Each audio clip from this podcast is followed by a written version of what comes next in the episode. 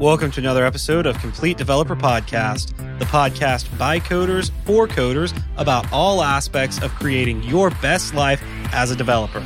I'm Will, the accomplished developer and aspiring software architect. And I'm Beej, the journeyman developer sharing my journey in development.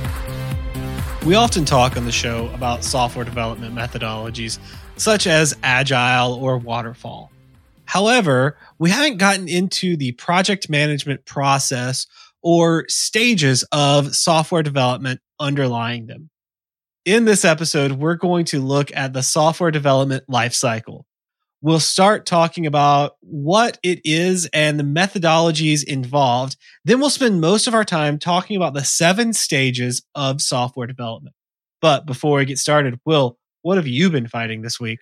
Well, dude, I'm oscillating back and forth a lot on Angular. Like I'll like it for a while and then I hate it for a while. And I'm liking it now. Hmm. You know, as far as like what kind of headaches I have with it, it just feels like you go to a point and you hit the wall for a while and you just can't quite make stuff happen when you need it to and then you get through it. Wouldn't that be like teetering on the angle? Maybe it is, yeah, teetering on the angu- angular of yeah, the angle of angular. Um, but sorry, yeah, it I, you know it's it's weird. I'm I feel like I got suddenly more productive with it about three or four days ago mm-hmm. again, and it's like it's all making sense, and I'm you know I'm grokking it, and I'm able to make changes and know whether I'm going to have to completely reload the app or not. it's starting to click for me again. It's weird. I feel this way about most front end frameworks, honestly. You know, like every time I've messed with any of them, it's been like this. Yes, it has. At least as long as I have known you. Yeah. And talked to you about tech stuff in depth. I was going to say you, have there weren't JavaScript frameworks when we met. there was JavaScript, and there were things you did to make it work in Netscape, and things you made it do to work in IE. It wasn't like now. Yeah, yeah. Where no, um, like I just remember this is a a common pattern with you. Yeah. Well, I don't overly like front end anyway. Mm-hmm because of just the the complexity a lot of times that I feel like is put there because we're using a markup language for stuff that it maybe isn't made for, really. So how about you? I am currently enjoying a fun little blend that I call Farmer's Daughter. So Amanda, my girlfriend works at Mill Creek and they have two beers that I really like, Silo, which is a farmhouse ale, and Little Darlin uh, which is one of their their main ones. And so I blended them. It's about a, a 60 40 blend, and it's really good. I know a lot of people like not everybody likes farmhouse ales, but when you blend in the little darling, like the sweetness of it, just really make like it makes it pop. So I'm sitting here enjoying that. We started a new project at work, a big new project, not just one of the little one offs that I've been doing recently which is really cool because I'm going to be one of the primary API developers on this project. So I've been invited to some of the preliminary planning meetings. For example, I was in a meeting last week where I was the only person not in a managerial role. And it was not a one on one. Yeah. Clarify that. yeah. Yeah. this was like they brought me in as like the I was kind of a blend of developer and subject matter expert on some of the services that we have built that I've been maintaining. Uh, it's really cool because I don't normally get involved in these high level meetings. Like we're discussing the direction of a project and how it will interact with one that a vendor is building. You know, I made some suggestions. You know, it's been really cool. One of the suggestions I made, the business architect just absolutely loved it and ran with the idea. And now that's what we're doing. It's really cool, but it's a bit overwhelming to see the process that goes on before a project typically gets down to the developer level. This episode totally came about because I was watching training videos on the software development lifecycle to understand these processes that I'm being involved in. And sitting there watching them yesterday, I was like, this would make a really good episode. So, of course, I've been very busy lately. I've told you guys about everything that I've got going on and, you know, just trying to find time to spend with Amanda and stuff. I kind of like have pushed episode writing off to the side and do it when I can. So I had pushed it off to the last minute, to be honest with you. And uh, I was like, that would make a great episode. I started writing it and I just cranked this thing out. I was really into it and excited. So I'm looking forward to diving into this episode. But before that, let's jump on into book club.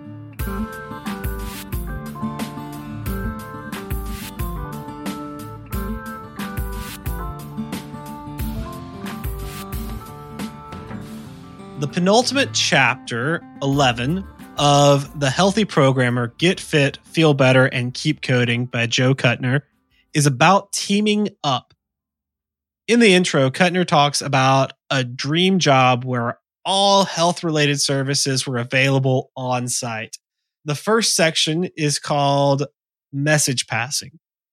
Kutner starts off by assigning the goal of hosting a lunch and learn for your coworkers based on a single chapter in the book the idea is one we've discussed on the show several times that by teaching, you are learning the material even better.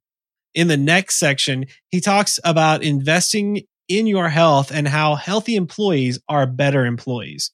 And he provides six pillars to an effective wellness program. The first one is get the boss involved. Use carrots, get personal, make it free, partner up, and then send a strong message. Next, he goes into playing well with others and describes how to play dodgeball, every developer's favorite middle school pastime. yeah, I could visualize a dodgeball and feel it and smell it. yes. you know, like getting hit in the face with it in the final section, Building a Better Team, he talks about the psychology behind building a team and offers three goals for team building give the team a name, compete with other teams, and set group goals. The takeaways from this chapter are to discuss your health with others and show your enthusiasm for becoming healthier. I'll have a link to this book in the show notes. Who's talking to us this week? Well, we grabbed a iTunes review from SDJ Baby saying, Good for anyone new in IT. I'm a computer information systems student graduating in May, so I've been doing all the things that I need to do so that I can get a good entry level development job afterwards. So, listening to a lot of the episodes with topics on personal development outside of education has been so helpful for me. Since I worked most of college and had to support myself, I didn't get a lot of time to work on personal projects or anything outside of school so I'm having to put the recruiter's microscope on my personality and ability to learn and work with people very well. And listening to this podcast has given me so many good pointers, especially the LinkedIn and social anxiety episodes. We're really glad that we could help out. And I really enjoyed the LinkedIn episode with Amber and Will opening up last April on like just overcoming his his own issues with being shyness and introverted and then we talk and then us talking about social anxiety is just was that last april or was that two aprils ago? That was last april i think. Yeah it's weird. It feels like another life. I know. So much so much happens over the year. And actually i'm getting to write the uh, april 1st episode this year. That's a little bit of a change. Tried to get someone who uh turned us down but uh we'll talk about that april 1st we are really glad that we could help out. The whole point of this podcast is growth in all areas, hence the name Complete Developer Podcast. I know we joke about that was the available URL when we were looking for a podcast, but we were also looking at what we wanted to convey. And that was a big thing. I think the the name almost drug it towards that too, you know. It's like my my neighbor growing up with you know would say that you know you you give a dog a good name and you'll have a good dog. Of course, his dog's name was garbage because they found him in a dumpster and they never changed the name. But you know, it was good advice, even if maybe he wasn't living it. Maybe it was advice from experience. Could be. No. So send us an email to waterbottle at completedeveloperpodcast.com because we've got a complete developer water bottle just for you. Guys, I, I want to say something. We got an email from someone in Scotland who had won a water bottle and she's like, "Oh, hey, I I don't know if uh, if you guys can send it all the way over here. We changed our provider for where we got our water bottles and the water bottles a little bit so we could ship them to more places internationally. So if you have won a water bottle, if we've read your comment on the show and you haven't sent us an email because you're like, oh, well, I live in this country, that country, and it's too much for them, we send them all over the globe. So send us an email because we want to make sure you get your water bottle. If you haven't and you'd like a complete developer water bottle, leave us a review in iTunes or comment on the website or any of our social media. We post all our episodes to Twitter, Facebook, and LinkedIn. We're also on Instagram and Tumblr.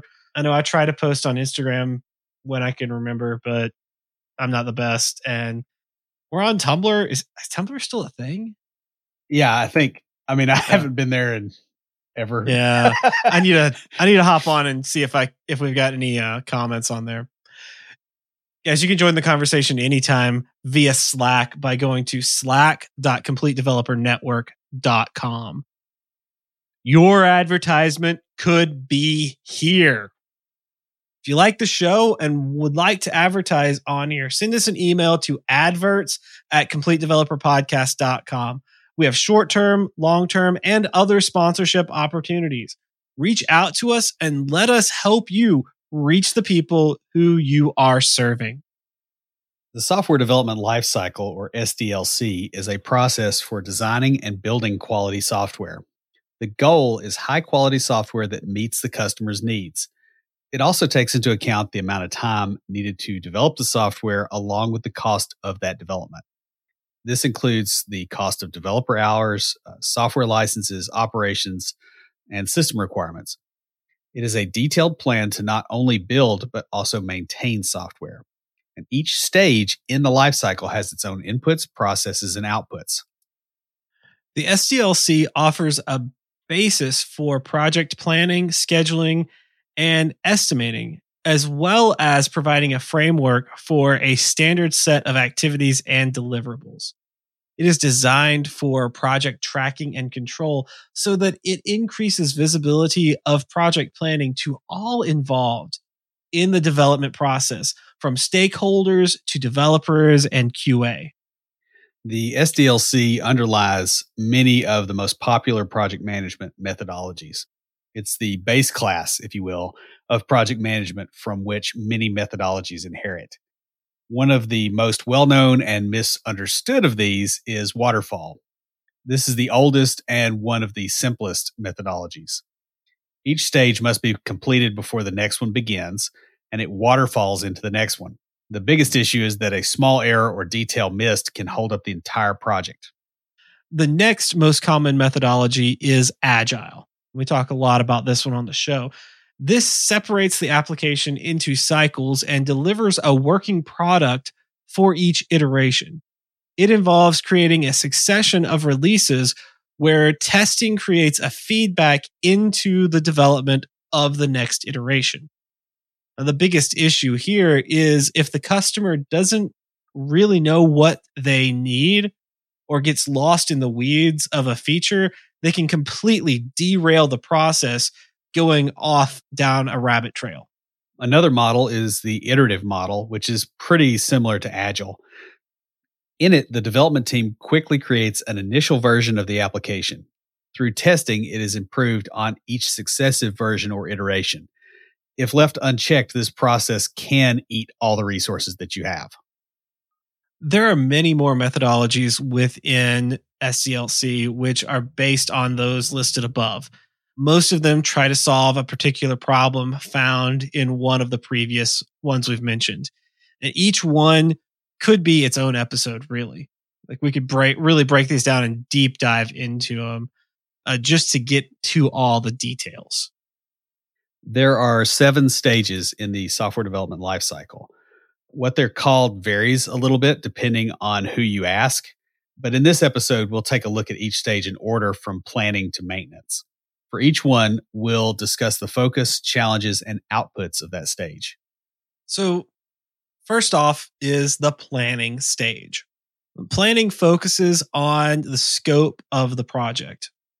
This involves resource allocation, both human and material. So, what people are going to be involved in the project, what materials, what you know, what servers are going to be involved, what SDKs, what IDEs, all that stuff is taken into account here. Yeah, and this can even include stuff like what cubicles, like where are these people going to sit?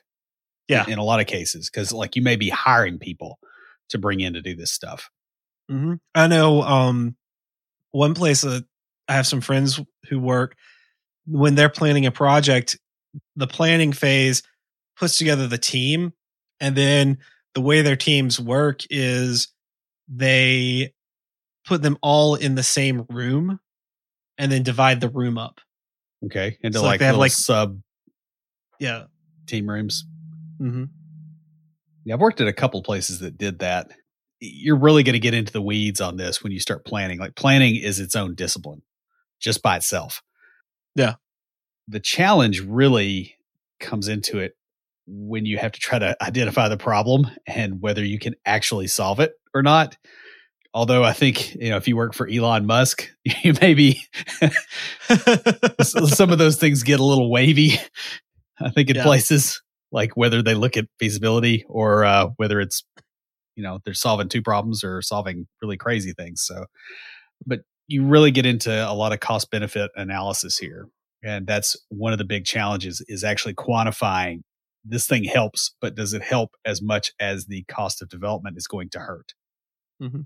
You know, the team here determines the costs and risks involved in the project, and then they compare that with the benefit of completing it. Right. And there are several different types of feasibility checks for the team to assess. The economic check asks if the project can be completed based on the budget they have for it. Right. And the legal checks ask about the regulatory requirements and laws uh, within the business domain. So, like, can we do this without getting sued to oblivion? Technical checks ask if the current systems can support the new application. So, you know, we're currently running on Linux servers. So, can we support a .NET application? Well, maybe the answer is now yes. Yeah, I was like, and if you write it in .NET Core, yes, you can. Yep. The schedule check asks if the project can be completed on a given schedule, and this typically is not as soon as possible. Like it's a real schedule, not you know just management anxiety type scheduling. Outputs of planning are project plans, schedules, cost estimations, and procurement requirements and your project managers will collaborate with development, operations, and security to ensure that all perspectives are represented in the project plan. Hopefully. Mm. These plans will include strengths and weaknesses of the current system, provided that there is one, and of the proposed new application. So the reason I put that that way is sometimes this planning or this project may be updating or adding new features to a system Sometimes you come into planning to maintain an existing system. Sometimes you're building a new application that's running on an older system. Sometimes you're building something completely new. So there's a lot of leeway here in this planning. And your output is going to depend on these things that are determined in planning. Like, what are we building? Are we going to use an older system? Are we going a whole new direction?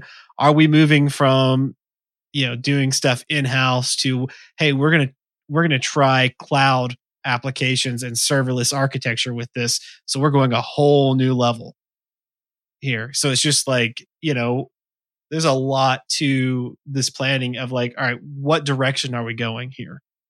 Right. Of course now your next phase is your requirements and requirements gathering and all that fun stuff and the focus here is on getting your requirements together from the stakeholders and the subject matter experts or SMEs.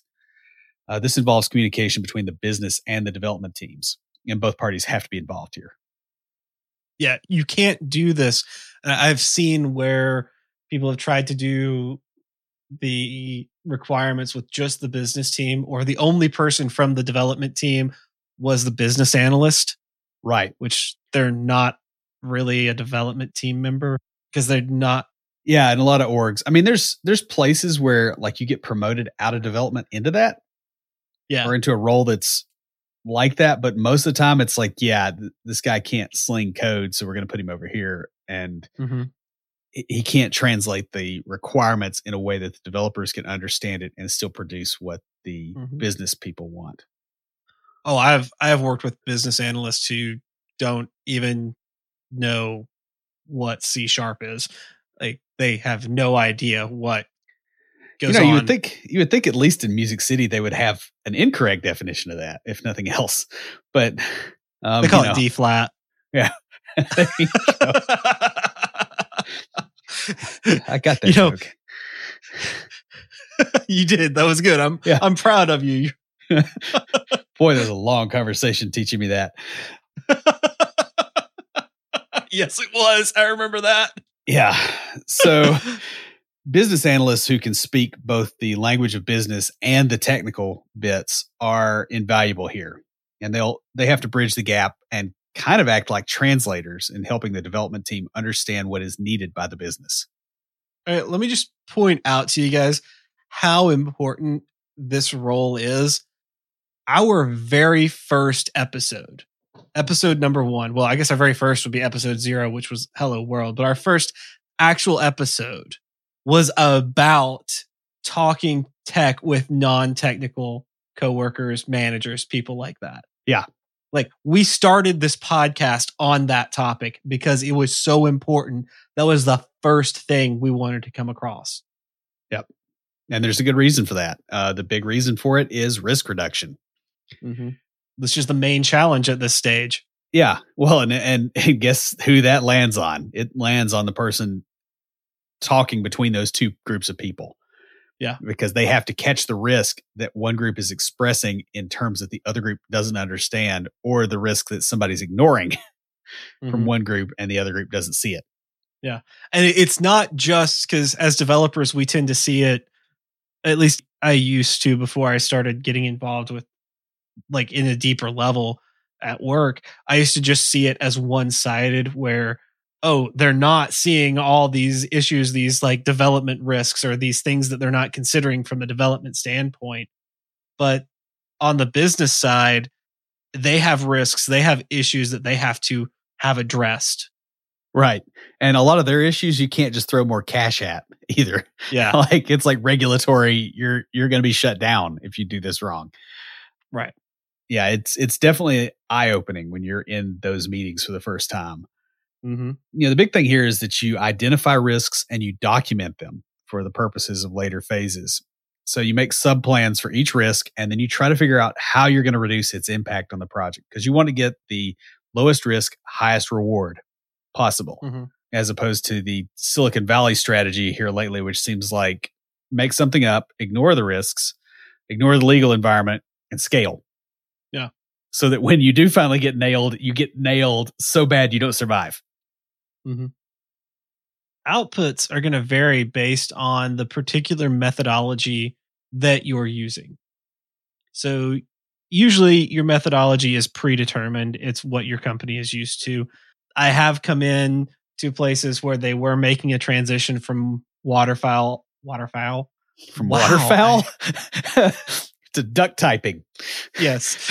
wow. I like that's the second time or third time today I have like done that. I know you Um, sound like the guy that reads the uh, Very Hungry Caterpillar, Eric Carle. Yeah. But uh I don't know. It's just I'm kind of stuffy. So what I was getting at here is I have come into organizations where they were making that transition, especially doing consulting and stuff from the waterfall to agile and just making that transition and helping them with that is a big deal. Yeah, and nobody goes the other way because you know there's the song that says "Don't go chasing waterfall." Stick to the uh, rivers and the streams that you're used to. there should be a parody that needs to happen. Somebody make one, send it to us. We'll do something. Uh, might make it myself. I just can't sing. I got to find a singer for it. All right, but uh, so getting getting into this. Wow. Waterfall typically produces a document listing out all the requirements for the entire project. Right. From the get go. Whereas Agile understands that nobody actually knows nobody knows the color of the bricks until they slam into the wall. And there a backlog of tasks is created that can be adjusted as you go along. So from here, the next stage is designing. Use of established architectural and design patterns becomes the focus here. An architect may use a framework such as TOGAF or the Open Group Architectural Framework. Uh, I took a TOGAF class a while back. It was interesting because I'm just like, all right, what's the point? Like from the from a like an heads down coder perspective, you're like, why? Like this seems Why just sort doing of this? dumb. Yeah. yeah, like this is a waste of time. But when you look at it from the business perspective and from like management, like from the before it gets to the programmer perspective, like now I look back at that class and I'm like, man, I wish I'd paid better attention in that class because I can see how that's useful Yeah. now. But I don't think you can ever see how it's useful until you have sat through something like that and ignored it and then get hit in the face with it about six months later. Mm-hmm. Like it's not a, you do not learn that at Yeah. first interaction. Like it just doesn't That's true. happen. You know, but architects use these frameworks to create an application that fits the standards with other applications at the company. Whereas developers determine the design patterns that they're going to use when solving problems uh, when they get into the actual coding. There may even be some rapid prototypes created to determine the best solution to a problem. So Right. they may say, hey, you three developers, you take this path, you take that path, you take this other path. You got two days, come back with something. We'll see which one we want to go with. Yeah. Or we want to test this idea out. That's the one that, that happens a Yeah, lot. I get- just get the, I get to do that a lot. I love you know, the job. guy that's a giant nerd, like throw him at it, you know, he'll It's do me. lunch and learn, you know, like you're getting all the stuff together. Like that's a pretty common, you know, pattern to deal with that. Um, oh my goodness. My my boss has realized that that is a that is my personality, and so I get to do a lot of stuff like that, and I love my job because of it. yeah, it's fun for a while. And then after, cause I used to be like that. And then I, I've kind of changed now where I'm almost like half, halfway into the business side. Yeah. Um, I can see that. because it's a different set of problems that I find more interesting. But yeah, I used to be like that too, just testing stuff out and you know trying the craziest thing I could come up with. Mhm. The challenge at this stage is to incorporate stakeholders without ostracizing the non-technical members. So you got to get stakeholder input to make sure that your project is actually solving the right problem, but you have to do it in a way that the technical people can use what you output and the technical people are maybe not involved enough to tick off the stakeholders. Yeah. Um, and that's a bigger problem than you think it is, especially if you're coming at it from a dev perspective, Mhm. because you won't see all those other conversations that Yeah. happen. stakeholders are going to need to review the plan and have the opportunity to give feedback and suggestions. Like they need to see where you're going with it because you may have completely misunderstood what they were asking for in the requirements phase. Yeah, and you've also got to be careful here not to write things, especially if you're if you're a dev and you're writing things to the stakeholders, you don't use dev language. Right. Right. Like I've been in a situation literally where I said, "Hey, you know, here's the HTTP verb that we're using," and I had somebody completely blow an O-ring over why aren't we using HTTPS? I, I'm not joking, and that's a stakeholder that didn't, you know, they weren't down in the weeds. Like it was, it was my fault as a communicator. Yeah, yeah. I was laughing at you, not them. Right. How was that for you? Yeah. but I mean, it's very easy to do that. Yeah. Um, I even if you it's mean better. Yeah, it, it's very important they be able to get an idea of the project without being overwhelmed by the technical details. Yeah. That's why they got you there. Yeah. And also that's why both a high level and low level design document are going to be created as the outputs here.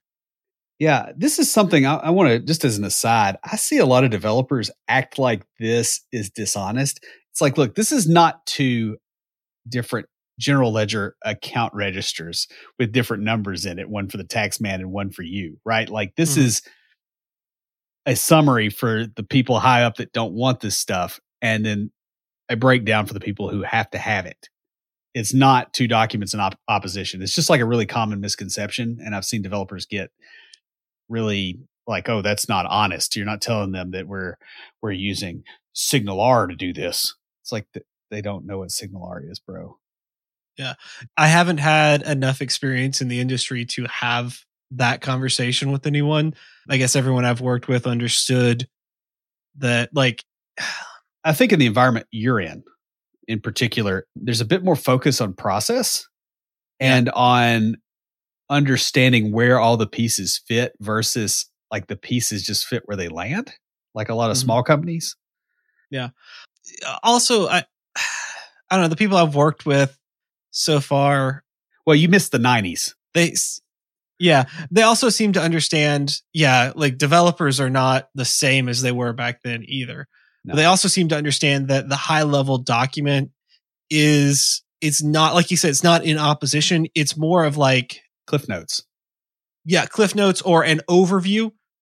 It's like the chapter summary or like the back of the book that tells you what the book's about.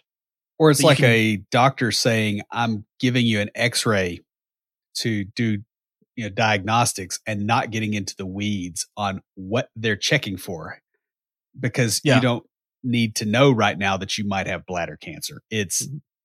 they are yeah. just checking stuff. Yeah. Unless you have a background in medicine and then they like it, it goes back to where you are. If you're yeah. if you have that background, they're going to give you the low level stuff. So like a high level design document gives that overview of the project and sort of its interactions with the existing system. This may include like names, outlines, and kind of brief descriptions of each module there, interface relationships, dependencies between those modules, and you know, even some database information, but it's going to be very high level. So it's going to be like schema and table names, maybe a few of the key elements just so they right. kind of get an idea of what's going on. The goal here isn't is to give non-technical people something they can look at and go, "Oh, I kind of get where you're going with this." Right. It's a communications device and a it's also a way to avoid having to field a bunch of calls. Yeah. You know, really like mm-hmm. uh you know, like any and this is something I've said before, but any technical document you produce is political and that's what this thing does is it it deals with people in the place that they're at not the place that will not serve them. Whereas your low level design documents? Those are for the technical people. These get into the details of the project and these are the ones that developers are involved in creating. Uh, they provide information about the functional logic of the modules along with the listings of potential error messages, you know, pathways, things like that, complete details of the interfaces, and not just the dependencies, but any potential issues with dependency and how those are going to be dealt with.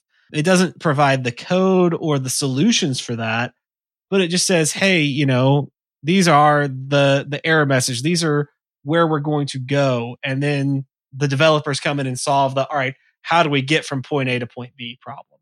Right. You know and then the the database information gets into the weeds. It includes data types sizes things like that. Right and you don't ever want to show that to the main people because they're not you're going to end up really having to explain a lot of stuff that's not going to help either you or them. Mm-hmm. So now the next phase, which is what a lot of us think is our entire job, um, and it isn't. Um, and that's the development phase or developing. Uh, the focus of the development stage is on building the application based on the outputs of the previous stages. That's important because if you're not doing based on the outputs, you're just winging it and it's probably not going to go well. Mm-hmm. Now, depending on the SDLC methodology that has been chosen, this may be done as one large block of work or combined with the stages around it in time boxed sprints. Yeah. So if you are doing more of a waterfall methodology, you're going to be handed design documents and then you're going to have a huge block of time to build whatever it is. It's just here you go. You got six months, go build the whole thing. Right. Whereas if you're doing more of a agile process, you're going to have while you're developing, they're going to be designing some of the next next things that you're going to be developing in a sprint or two and you know they may be testing what you just developed they may be testing a sprint behind it sort of depends on how your team is set up but there's a sort of iterative process where you have several phases going through at a time right and i've worked in everything from waterfall to you know where i am now like I can fix something and it's in production the next day. Yeah. Where it's just like a, and they're trying to get to continual mm-hmm. releases, mm-hmm. um, which scares the daylights out of me, even though now it probably shouldn't, because that just makes me nervous. Yeah. but yeah, I mean, it, you're going to see a, a wide variety here, but you know, this is the working phase on all these stages. Um, if the previous stages have been done correctly, then this should be the least complicated piece that you work on uh, theoretically and i know developers really don't like to hear that but yeah you know you're you kind of have a set of defined goals probably and yes the technology is is difficult in places but it is at least broken down well enough where you can understand what you're doing and go do it versus what some of the other people are dealing with it's like hey how do we cut costs and that's just kind of an open-ended question the developer's biggest challenges are going to be around assigning or choosing the tasks that they're going to complete. Um, other issues that may arise revolve around solving problems that do not fit into the existing standards. So, for instance, if you're very much used to the classic three tiered model, and now all of a sudden you need an external service for some reason, and you're breaking out part of the thing into a microservice architecture, that's going to be a pain point for you because your patterns are all built around doing things a different way. And now you've got to change that. And that'll hit you in the middle of a project a lot of times. You know, a lot of times it's just because the process is new or the business technology is new. So it could be, I can remember when WebSockets, you know, kind of started hitting the scene about, I guess it was 2012, 2013 timeframe. Mm-hmm. And people were learning, you know, they were used to stateless web apps. And all of a sudden you've got WebSockets and you can have a stateful interaction and you're talking directly to the server and it's it's faster and the server can push stuff to you and it blew everybody's mind like you'll you'll get hit with this kind of stuff sometimes when you're in the middle of this phase so what this stage should do is it should produce a viable product or application. Yeah so if you're doing agile then each sprint or each iteration will produce a potentially viable product. And I love the illustration that I I saw once about this, where it was in I think Scrum Master class when I was getting that certification, but it showed like what people think a sprint or iteration is in Scrum, and it's like, all right, you you start off and you build like a base with a couple of wheels on it because you're building a car. You base a base with a couple of wheels and then you add a steering wheel and then you add seats and then you add an engine and then you add this and then you add that. And that's not what it is. It said you know what it actually is is all right well you start and the first thing you build is a skateboard. Right because it's it's completely viable it, it will work you can put it out there and it will do a job a function might not be all the functionality you needed but it will do something and then the next thing you come back and you're like oh hey we only really need two wheels, but we need pedals and a seat. So you build a bicycle. Right. You know, and then you build a go kart, add a lawnmower engine to it, you know, and yeah, then you build a box car and like it, it sort of iterates up, but each one is something that is functional and works. Right. So you can provide value early enough to start offsetting some of the cost of development. I mean, I think that's, yeah. I think the budgeting thing is really a lot of the reason agile is where it is. It's not so much the development process as it is, hey, this is financially a way to make software work. Yeah. And I think that's Um, really underserved a lot of times. hmm Now, on the other hand, waterfall, which agile and waterfall are your two real big, you know, like differences here. Yeah, it's like agile ish and waterfall ish. And Yeah. you know, Yeah. In waterfall, the team works on development until the application is complete. They build the whole thing out and then toss it over or waterfall over into testing. Right. Yeah, and uh, you know, initially it actually more resembled what we call agile now. Um, But Mhm. I think the big thing with waterfall is it tended to be where there was a lot of cost up front. Like I really feel like the financialization stuff is stuff we should probably get into at some point. But like things were the way they were for a reason, and they're not. Those reasons are gone now. Um, Yeah. so speaking of reason being gone, the next phase is testing. Testing focuses on delivering a quality product and on making sure that the product is actually stable for a variety of different situations. Yeah. There's a lot of ways to measure quality, and this includes stuff like unit tests, integration tests, performance tests, uh, you know, penetration and security tests, um, and code quality compared to standards. So you've got linting and all that kind of stuff in the mix here too. So when tests fail or defects are found, the application returns to development to fix those issues. So I'm not very familiar with waterfall. Now I know how in agile, specifically Scrum, which is where I have most of my experience in training. I've done some Kanban as well. Uh, but with agile, because it's so iterative, you will have not maintenance, but like bug fix tasks pop back up.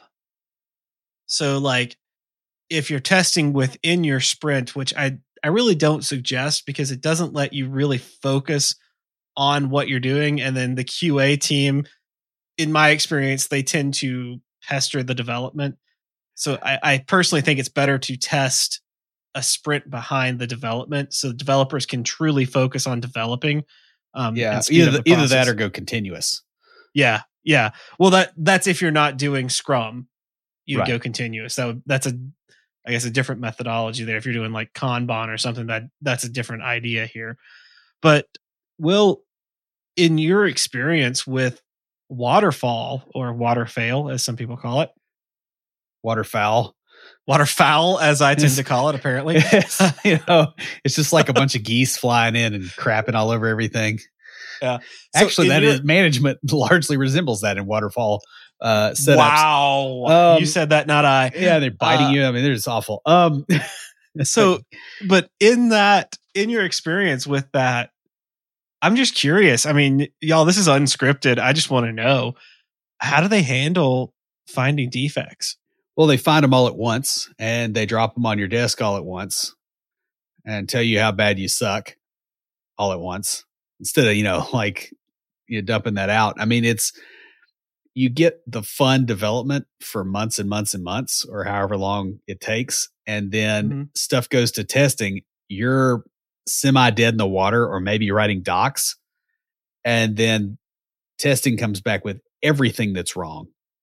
And then you got to Hmm. go try to fix everything that's wrong. And then you iterate again on that. And what ends up happening a lot of times is you'll have one error that causes three or 400 other errors. And all of those are separate reports and they all have to be confirmed to not be a problem by the next testing run. Now, that happens in uh, agile as well i've had that where they had like i've had i think up to four different bugs reported and when i dug into it i was like all four of these are the same problem Yeah. but with agile because of the way it is we were actually able to combine those bugs into one bug and then it only had to be tested that way Yeah. Whereas this, the whole complexity gets built up like you would over six months of agile without the feedback loop. And so Yeah. you're you're so much further away from your goal by the time you get to the end of that because you deviated that it's it's really more work to do waterfall as is typically done. Mm-hmm. That makes sense. I will say this, and it's just been my experience. A key to good testing is to be able to continue testing other areas of the application or even the same area after a defect is found. I mean, unless it is a, hey, I clicked the submit button and nothing happened, or or the app just doesn't come up. Yeah, um, unless it's something like really breaking, you should be able to continue testing. If you can't continue testing because the input fields are not in the order you expected them to be in. Yeah. Or there's a typo on the label of the input field. So I can no longer test anything else in this application. Right. And and you'll I've get testers that. that. Do that or they write really fragile tests. And yeah. they're chained together in a way that you would not do regular software. And so yeah, mm-hmm. that that's definitely it's something that comes up although you don't see it as much now as you used to. It used to always be like that. Yeah. Yeah, and I think the biggest challenge in testing generally is consistency. So testers need to be able to ensure that the tests are run regularly and they're not skipped or ignored. So like this thing of, oh, we only touched this part of the system, we're only testing that part of the system. When developers say that, they're lying. Mm-hmm. If you recompiled, you touched the whole system. No. What this means is you need to be rerunning tests when a new version or build comes from development. And honestly, y'all, the best way to avoid these issues and ensure that tests are run every time a new version comes from development is to automate them. Yeah. Like that's one of the things I love about um, working in .NET, Microsoft's testing suite is that when I make a change to my application, I can just go and run all the tests at once. Yep. And I'm doing that on my own stuff. And I've built yeah. test harnesses and all that. Man, it is great to be able to just go, yeah, I didn't break anything. Because then mm-hmm. I can I can really be aggressive with refactoring in a way that I could not do without that. Yeah. Also, I'll be honest, a massive, massive code smell. I mean, you know, we're talking gas mask code smell for me is if I look at unit tests and they've been commented out. Yeah honestly code that's commented out and left in the code base is a code smell for me. Yeah. I look at it and just go, this person's sloppy. They don't understand source control. There are other problems. It's yeah. just like if I see obvious floating point issues or, you know, like there's just certain things that you see that you're like, yeah, this isn't going to go well. You know, the target output should be to create bug free software that runs as expected by the end of this stage um, mm-hmm. with all mm-hmm. the back and forth and everything. Because when it goes to production, it needs to be free of issues because otherwise you're going to have a bug that's going to cost you money one way yeah. or another. Yeah. I mean, another part of testing is making sure that the application actually meets the needs of the client as well. So I've had the experience where development, we built exactly what the acceptance criteria said. We built it exactly what was said, hey, build this. Testing, tested it, and it worked exactly as it was supposed to. Then it got to UAT, and the client was like, oh, well, can I, you know, like, the old app let me run this report. We're like, you never told us you needed that report. You know? Um, and that was that was a failure earlier on but I've also been there where we built something and the tester goes, Hey, this isn't what the client needs. And we're like, That's what they said they needed. Yeah. and like sometimes this is where you can get these these arguments between development and QA on all right, what what are we supposed to build here? Yeah, and that's when you take it straight to the client. I mean, the big thing is to get that feedback loop as tight as possible and as accurate as possible. Yeah. Now, this doesn't just involve testing the code and quality assurance, um, but like actually really doing real user acceptance. Like you sit somebody down and you walk through the app. You don't send them a link and go check it out because they never do that. Mm-hmm. Or they do it halfway and then blame you when it's over with. Like you've got to be kind of sly about this and go, yeah, we're going to really test it and you're going to be a big part of this app and it's going to be so cool because you're going to get to pick what you want the thing to do and you're going to get them involved. Yeah. Now, this is how, like I said, we found out that, oh, they needed all this stuff that they hadn't told us about because, you know, you have one person from one part of a business doing something and in there testing it uh, or I say in there testing it, telling you what they need. And then you have someone from another part of the business testing it. And they're like, oh, but we could generate this Excel sheet with this information in it. I can't do this. And I need that to send to like management and these major high ups. And you're like, oh, well, that wasn't part of our requirements. So we need to go back and look at that. And that's what, like, to me, that's when I think of user acceptance testing, I think of that situation where it was like, oh, you're sending this that high up the chain. Yeah, we should we have gotta, known that early on. Yeah. Um, but the person who we were working with to come up with the requirements wasn't involved at all in that process, didn't even know that happened. Yeah, you got to talk to a real user of the system. I mean, that's something that I see well, happen a lot the, too. That's the thing. We did. It was just like it was users in different parts of the system.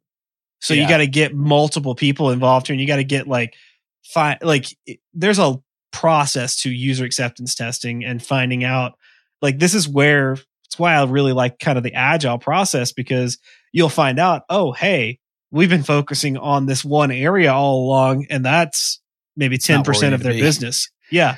yeah. And you find that out early on rather than, you know, six months, a year into a project.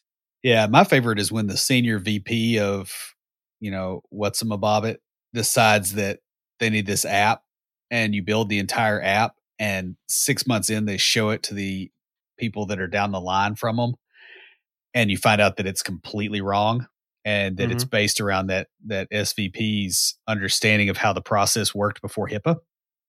Um, you know, just like yeah, you know, really old. You know, like dude, this is completely irrelevant. Like, mm-hmm. so the next stage is deployment. And the deployment phase focuses on getting the application out to the public it may be a limited release where user feedback is used to improve the application, like a beta or just a, a, a, something new that is smaller. Ideally, deployment is fully automated and almost invisible. However, realistically, um, in some industries, regulatory requirements make that completely impossible. So manual approvals are needed. So if you're touching health information, financials, mm-hmm anything governmental, um, anything with a change control process, anything that touches like stock type things, you know, like publicly traded stuff, anything with, you know, electrical, radiological, any of those kind of things, you're going through a process. It's not going to be mm. invisible, except in the sense that it's an invisible wall that you smack into. I like that. In either case, continuous deployment using release automation tools needs to be your standard. Right. You don't want to do the thing of like manually clicking in Visual Studio to build your deployables and then dragging them out to a folder and then FTPing them somewhere and then RDPing into the box and manually clicking on the thing and going through an installer on a production server. Like that should not be happening. No, making sure the code runs and the application functions in production is the biggest challenge at this stage. Testing environments really need to replicate production environments. Unfortunately, they don't always.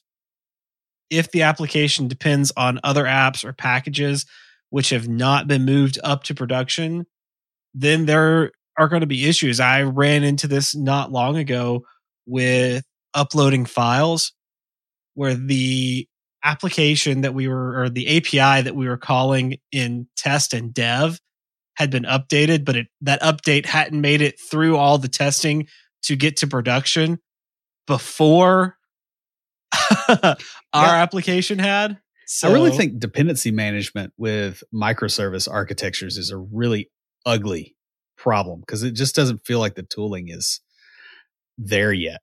You know, it's it's like it's like when we dealt with DLL problems in like the old you know C plus days. Um, Mhm. it's it's that kind of feel to it. So yeah, I I get it, and it is a real challenge. Um, you know, when your testing environment does not match production, you're not testing. Yeah. Um, you That's know, it's very like, true. oh, we tested this parachute, except we never threw anybody out of a plane with it. We just kind of tested on the ground, and yeah, it, it, we're pretty sure it opens. You're you're good. Mhm. You know, it's it's not a good place to be, um, unless you're wanting to make a meteor crater out of yourself. No. Security in production may also be different than in test. And so permissions need to be checked. I've run into this problem. Honestly, most of these points are problems that I've actually run into. Problems in deployment are rather frustrating, as a lot of times they have to do with configuration issues. And I know Will has run into this because I've heard his ranting about to it. do Or I should one say Reddit. after I get off Yeah. this call. Yeah. Yeah. So, y'all, the goal here is to get the application moved into the production environment. If the application depends on something not in production environment, then that either needs to be added to the environment or the application needs to go all the way back to development, go through testing again and everything. Right. And you need to be able to know that you're you don't have everything in production that you need before it's in production in a bad state. Yeah. Um, ideally, just a thought, you know, that's kind of how we mature people like to do things. And it has to work the same as in test and development. Yeah. So, speaking of in production in a bad state, the final stage here is maintenance. Right. The dotage of the app. So we wait for it to die for 30 years and then find out that it's getting a service pack. Uh, the focus of the maintenance stage is to ensure that, that the needs continue to be met by the application. You know, businesses are going to grow and change over time. So the apps that support that business need to be able to adjust to the changes that occur in the business, and the regulatory environment, you know, security environment, all those kind of things if the needs placed on an application change or new needs arise, and the word if is completely unnecessary, the maintenance stage is there to address those changes. I guess it's maybe not completely unnecessary. I mean, theoretically, like you chuck a satellite at Neptune, you know, like you know it's in space, like it's not going to suddenly be in water. unless you're unless your scientists are really confused and really like Greek mythology. Um, but wow, why- yeah, once the application is deployed, three things are going to have to be addressed: bug fixes, upgrades, and enhancements. Now, Yeah. you are going to find bugs because testing does not consider a particular scenario or the users found something that wasn't considered a bug in testing. Um, you know, and part of your bug really is having users. Um, because they'll like people people will break stuff like you will you will get a user like I guarantee you if you have more than 100 users one of those guys can break an anvil in a sand pile and he's logging in right now you know what's what's crazy is that's so true. I mean, it's it's cr- like you would not think it until it's happened to you. yeah I mean the guy that's like drunk and just like face rolls across the keyboard and accidentally SQL injects your app yeah that'll happen You know? What's what's great though is when you have a QA that does stuff like that. yeah I'll I am I am not kidding. I worked with a QA and I absolutely adore this lady. She she's a doll, but I worked with this QA and she would find the most random things and it's like we could not like we had to have this conversation. I'm like, I believe what happened happened to you. I But cannot can't- replicate it. And I can't figure out why it's happening to you. yeah it's like if I Um, run this app off of a floppy disk now bear in mind this is old timey Mm-hmm. If I run this app off of a floppy disk and while it's on this screen, I eject the floppy disk or I disconnect the cable inside the box and then select this menu item, this thing breaks in a way that I don't expect. I mean, I've seen testers that do stuff like that. And it's what? You know, Yeah. you're better off having those than having the users that do that and then call you. Mm-hmm. because that's one thing we as developers want to avoid is social interaction that is forced upon us. So, zero day vulnerabilities or deprecation of support for a product used in development may require an application to be upgraded to a newer version. So, you may have to go in and, you know, change some targets because Microsoft is no longer supporting Windows XP. Yeah. Or because Chrome is more stringently enforcing uh, cross site cookie policies, mm-hmm. which is happening right now. I've got several friends who've got major problems on their websites because of that. And yeah, they got to push a fix out. Or the upgrade to TLS 1.2. That was a big deal for us. We had to go into some of our really old applications and upgrade them or put in like edit. patches. Yeah. it was interesting. We had a, several months there where it was like all hands on deck working on this. Like projects got put on the side because this had to be dealt with. So yeah, yeah I mean that that happens. And the other thing is enhancements. Uh, add new features to the existing application, and this could be from user request, new regulatory requirements, or even changes in the functionality of the business. Yeah. The output of the maintenance stage is a better application in production. Now, this will involve going back through the previous stages for the change being made. You don't uh, test in production, no tipping. This is not a restaurant. what makes this a life cycle is that this stage leads back into the planning loop to make the change. Now, depending on how you view it, this stage either encompasses all the previous ones or restarts the process for each change. Yeah. I like to think of it as sort of uh, recursive functions here in like maintenance. The maintenance phase is the recursion that calls back to the whole SDLC. And it's like the process starts back. Uh, sort of depending on where you are and what what your internal processes are, but it can be thought of like that. Now, y'all, as developers, especially early on in our careers, we may only see the bottom portion of this cycle. Most of the time, we aren't interested or involved in the high level decisions about projects and which ones to pursue. However, it's a good idea to understand what's going on so that you know what has already been done before work comes your way. More advanced and lead developers may be involved in some of the decisions or at least consulted on them. And you guys can use this information to help you understand what your managers are needing at each stage of this process that pretty much wraps us up before we close everything out. Will, what do you have for us this week for tricks of the trade? Well, I'll also add that in any environment, certain phases of this process are held in higher regard than others. Right. Like I've worked on systems where the maintenance programmers were considered like the best devs that they had because they had a system that was really hard to mess with. And so those were the people that had to go in and fix things and change things and extend things and that was considered the elite of the elite. I've also worked places where the people writing, uh, you know, greenfield code were considered the elite of the elite. Um, so mm-hmm. you know, development forward to the maintenance level, you know, there's there's going to be some kind of degree of favoritism in your organization towards one of those phases. Figure out what that is, and if you want to get advancement, that's the one you go for. Now, back before the development process, you know, you go into the planning phases and all that. The further back you go, the higher up you are just by definition, mm-hmm. right? Because it's the people higher up making those decisions. So if you are trying to make an impression with management that gets you a promotion eventually, you need to aim towards being useful in those meetings so that you do get called into the meetings and you're the only dev in there with a bunch of managers.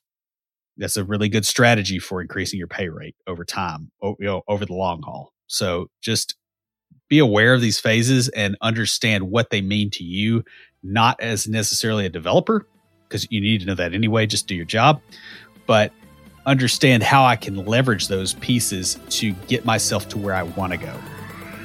And that's all I got. Stand by for Titanfall. If you have a question or comment, please email us at neckbeards at completedeveloperpodcast.com. Our theme music is an excerpt from Stand By for Titanfall by Pure Bells, available on SoundCloud and licensed through Creative Commons. The intro music for IoTs is Hillbilly Hip Hop by Jason Belcher. For references, show notes, and to sign up for weekly emails with extra tips and insights, be sure to check out the website at CompleteDeveloperPodcast.com. You can also follow us on Twitter at CompleteDevPod and like our page on Facebook to keep up with news about the show. Catch us each week as we broadcast live, talking about what's going on in the tech world and answering listener questions. Learn more about all of our shows and groups by going to CompleteDeveloperNetwork.com, where you'll find links to Junior Developer Toolbox, Developer Launchpad, and our other communities. Thanks for listening. See you next time.